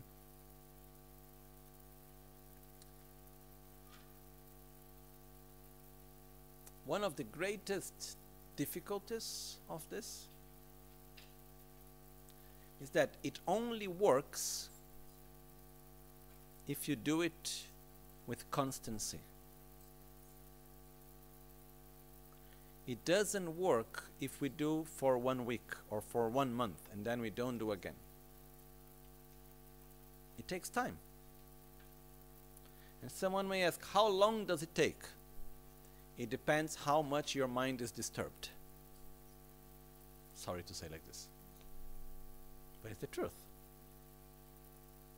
If you are in a moment of your life that you have very strong negative emotions, it will be much more difficult to develop good concentration.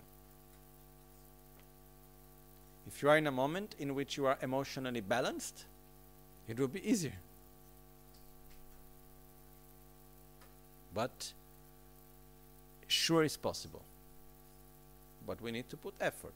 We need to develop emotional balance, take away the distractions, and put effort into generating correct concentration.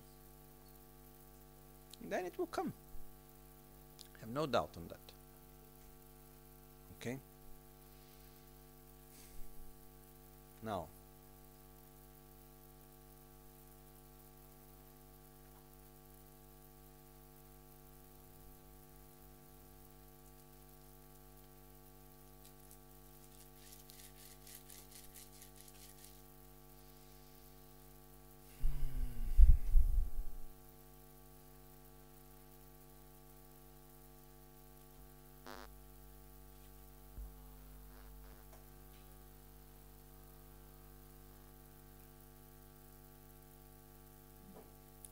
we have this incredibly beautiful opportunity to share the Dharma together.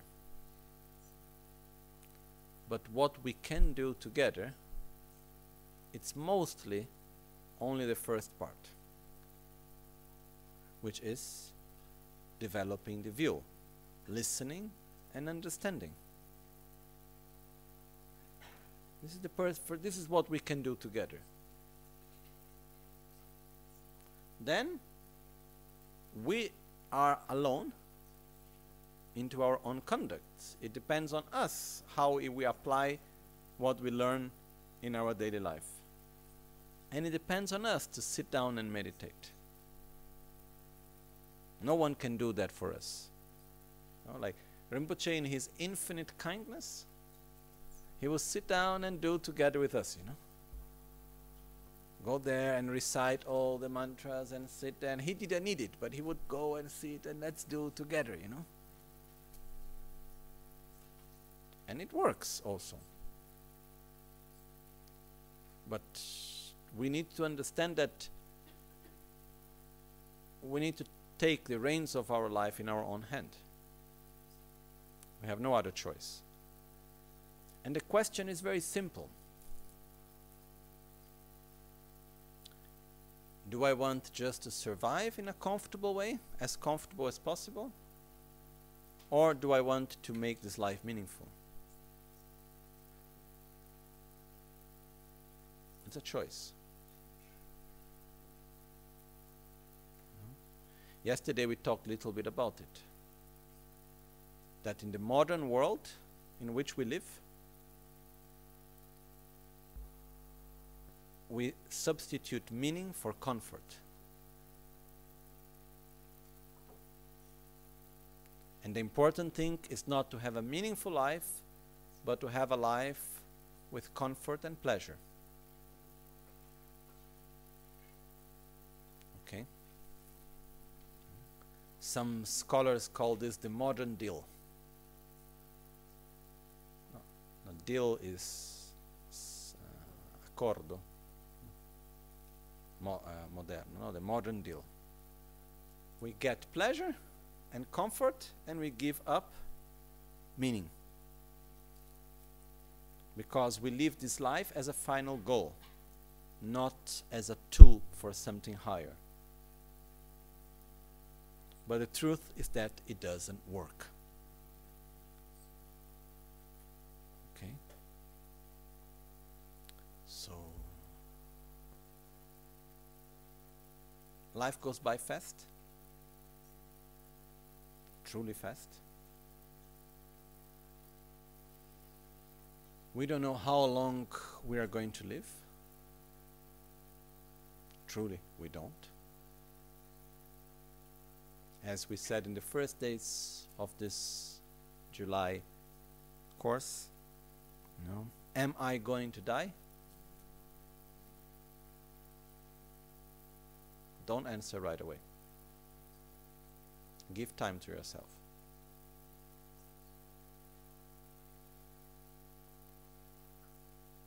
Yes. When?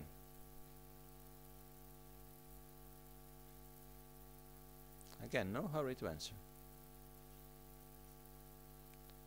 Give an answer that is not coming from the head, that comes from deep inside.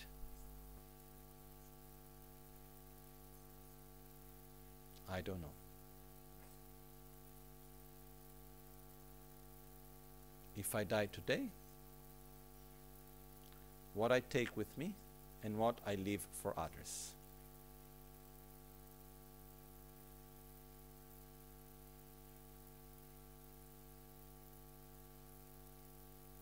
How good use am I making of the day of today?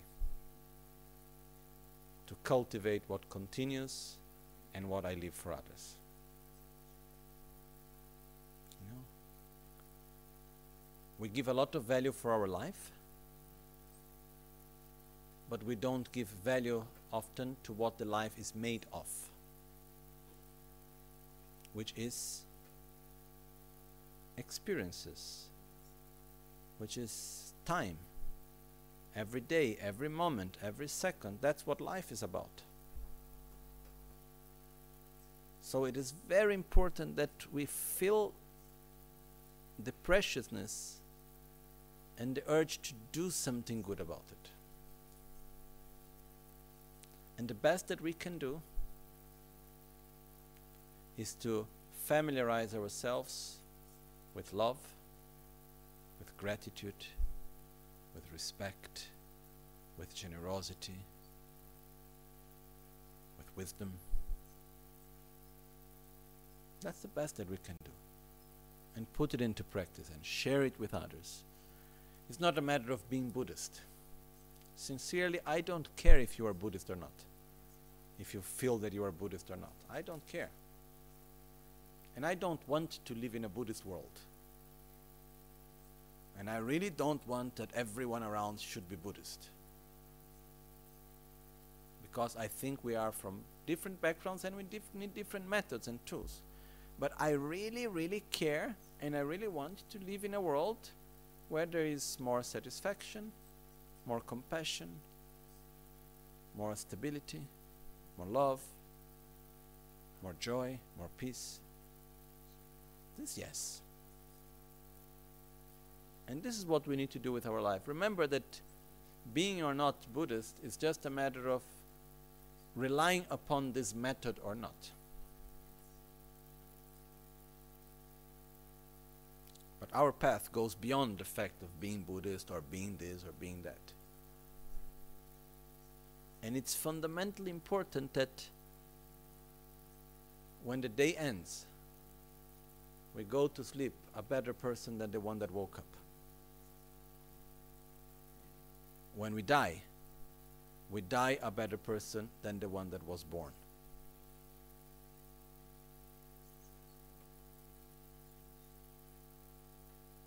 This is important.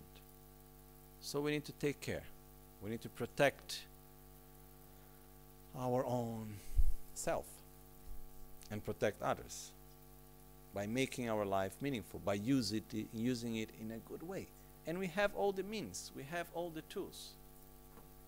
But we really, really need to protect ourselves from the meaningless distractions. As we said yesterday,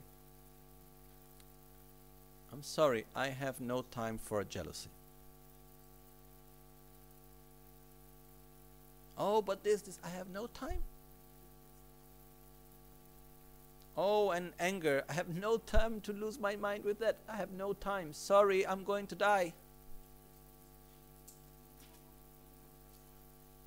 And I don't know when. And I must, and I don't want to die with anger, do you?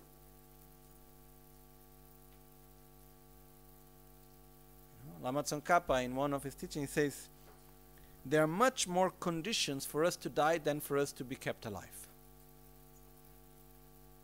So when we meet someone, this was not in the very first of Lama Tsongkhapa, but I feel that when we meet someone, instead of saying, oh, he, that person died, oh, wow, we should look at someone, oh, you are alive, wow. You know? How special. You know? Looks like a joke, but actually it's not. So, sincerely speaking,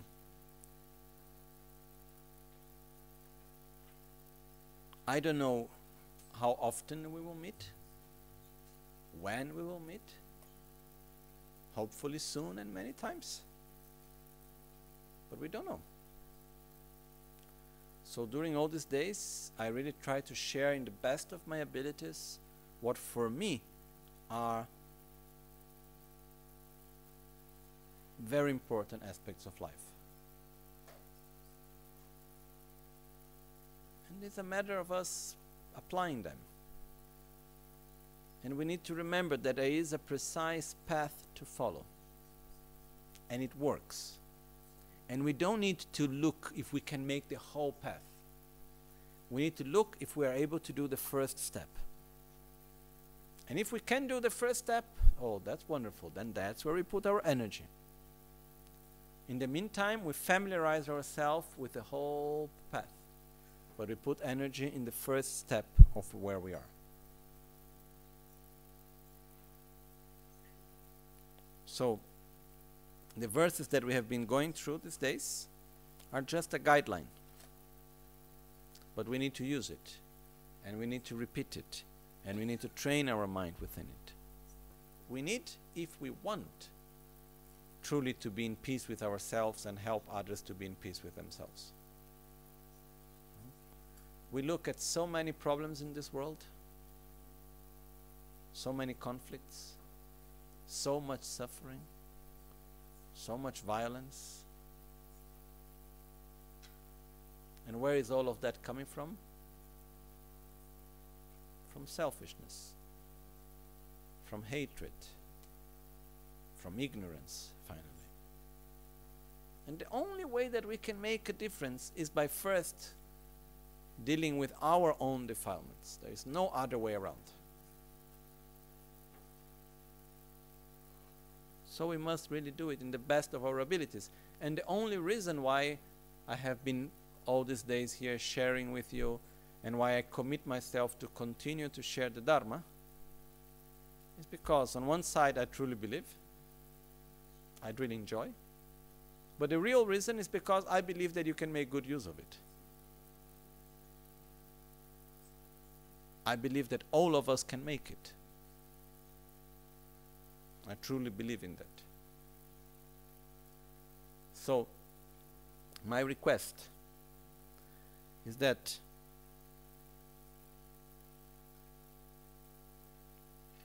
with your heart, with your awareness,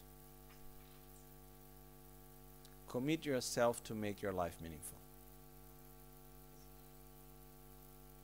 by developing your own qualities in order to serve better others.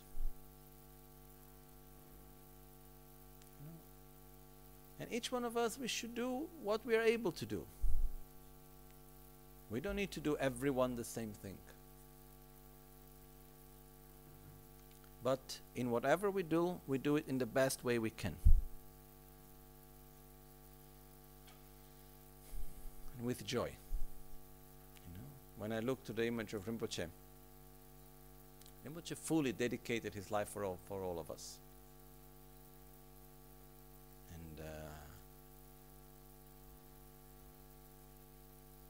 Truly finding all methods possible to help us to develop our wisdom and our compassion and our love and to deal with our defilements and everything else. You know, that's it. So what's the best that we can do as a sign of gratitude?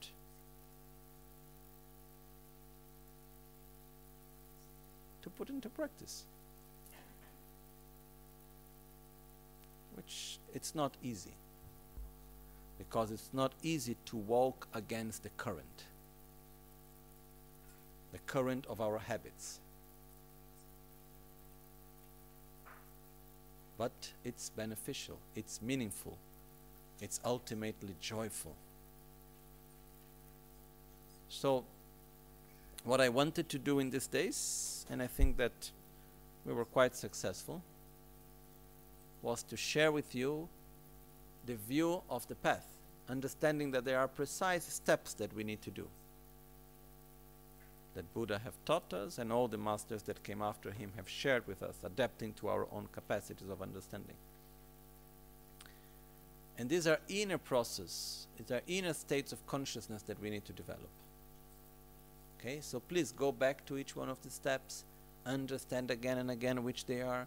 If you had not followed all the teachings these days, you can go back, listen again, understand which are the steps, because that's what we are here for. Okay?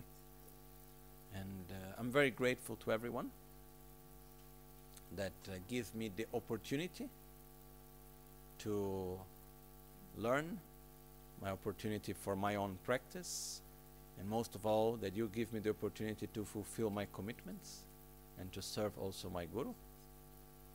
Okay? And uh, for me, it's a great joy to share the Dharma and to teach and so on.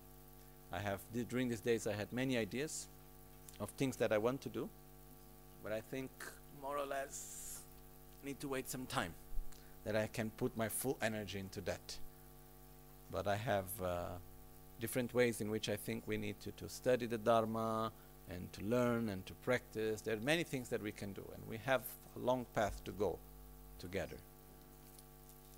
And uh, the reason why Rinpoche put so much energy into this place, I put so much energy to build this temple and everything else, is because Rinpoche trusted us.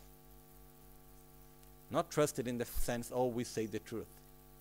Trusted in the sense that he could entrust in our hands what he had of most precious, that was his teachings and his lineage, believing that we are able to keep it by understanding, by practicing, and by realizing it, and by sharing.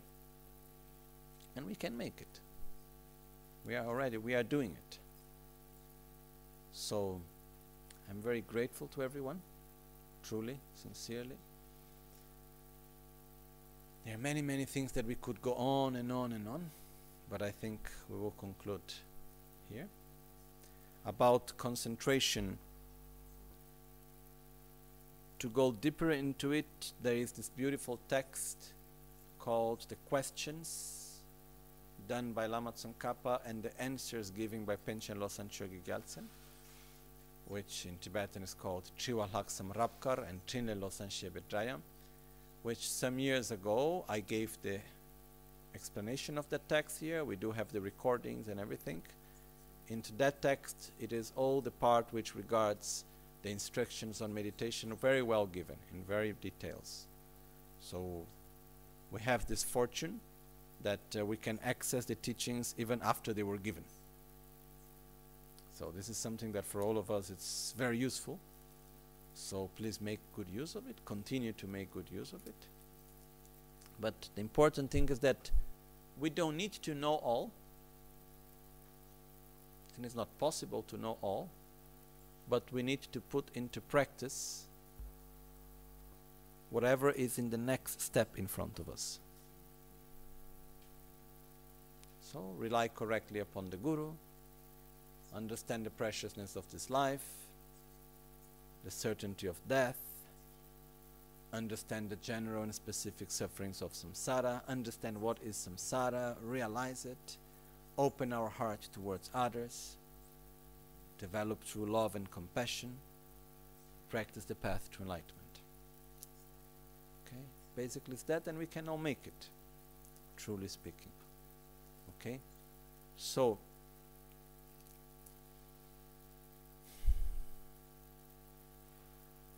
the Guru Puja is an extremely valid text, and uh, to comment it in details takes a lifetime. And I'm happy that we are not doing it with hurry, because no one of us need to have a certification, oh, I completed the commentary of the Guru Puja. We need to meditate on it, we need to understand it, we need to connect with it, as understanding that the text itself is a guided meditation to help us on our path, to guide us on our path. Okay, so we will make our final dedications for today, as today is the last day of this course. The continuation of the Guru Puja commentary we will do on the near future. I have not yet decided exactly when, but we will do slowly, and we have all the rest parts, so we will, next time we'll go back from the part of concentration and wisdom, and then this takes a lot of time to be done well also, so but we have no hurry whatsoever. Okay, so in the meantime, please put into practice what we have seen, and this is the only real request I have to you, which is please put into practice what is there in front of you to do, each one on our own level. Okay,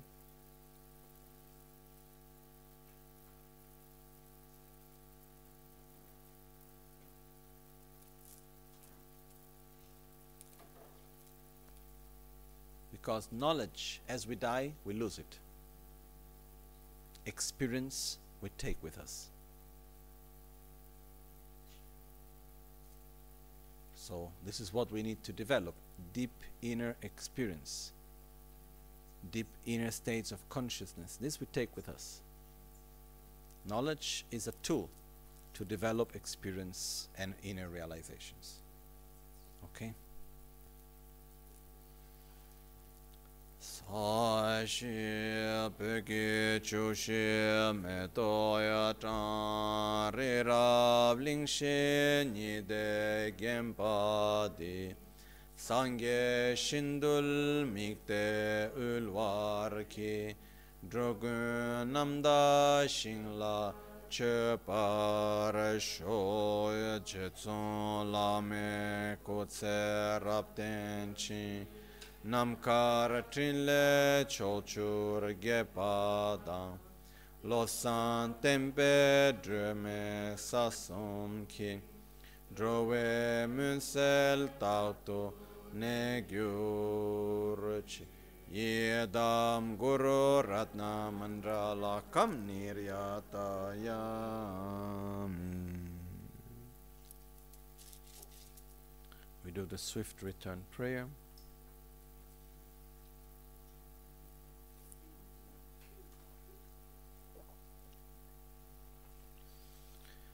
Dechen gyabo lama heru kaya, dechen darba chugi shayene, dechen tapshe ngete nimbechen, dechen yabyon sunge dakyonzo, losan tembe ninje sibe mi, tupten dugu zime kyampor, trinle drove mari mimbachum, shembe ludra yarpe ngumbratu, Gongyo pawo pam tsonam ki meto dudan rolmo yerkedre kala chepe tsuge shikshento daja dungwe soldebe yutsamgo shiwe kui drowa dzumge su shiwe songe chedra nawarje shiwe tuni shimbe chamse shi shide semba chimbo nyurjunsho Tupten dutsi nimbu shimbenchu,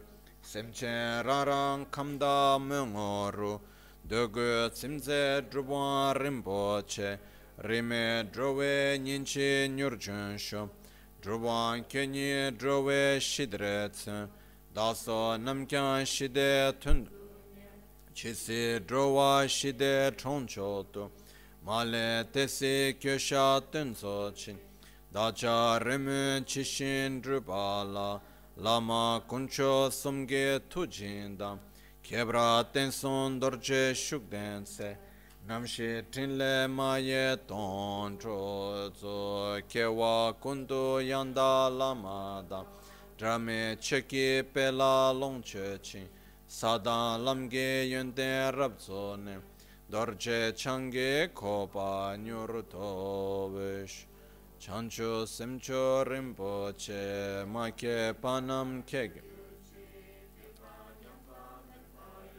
Kongne konto peware sho semche neba chineba nyurto nele targirche drove neni malu patakto chunga mebra sho Menan tudan denba dan sanga dejo druba ye kandro simbo laso pa ninje semdan dengirche Chona kuna ludan sem dunga neba chinepa Teda dage sonam ki dega gyatso topa aranshu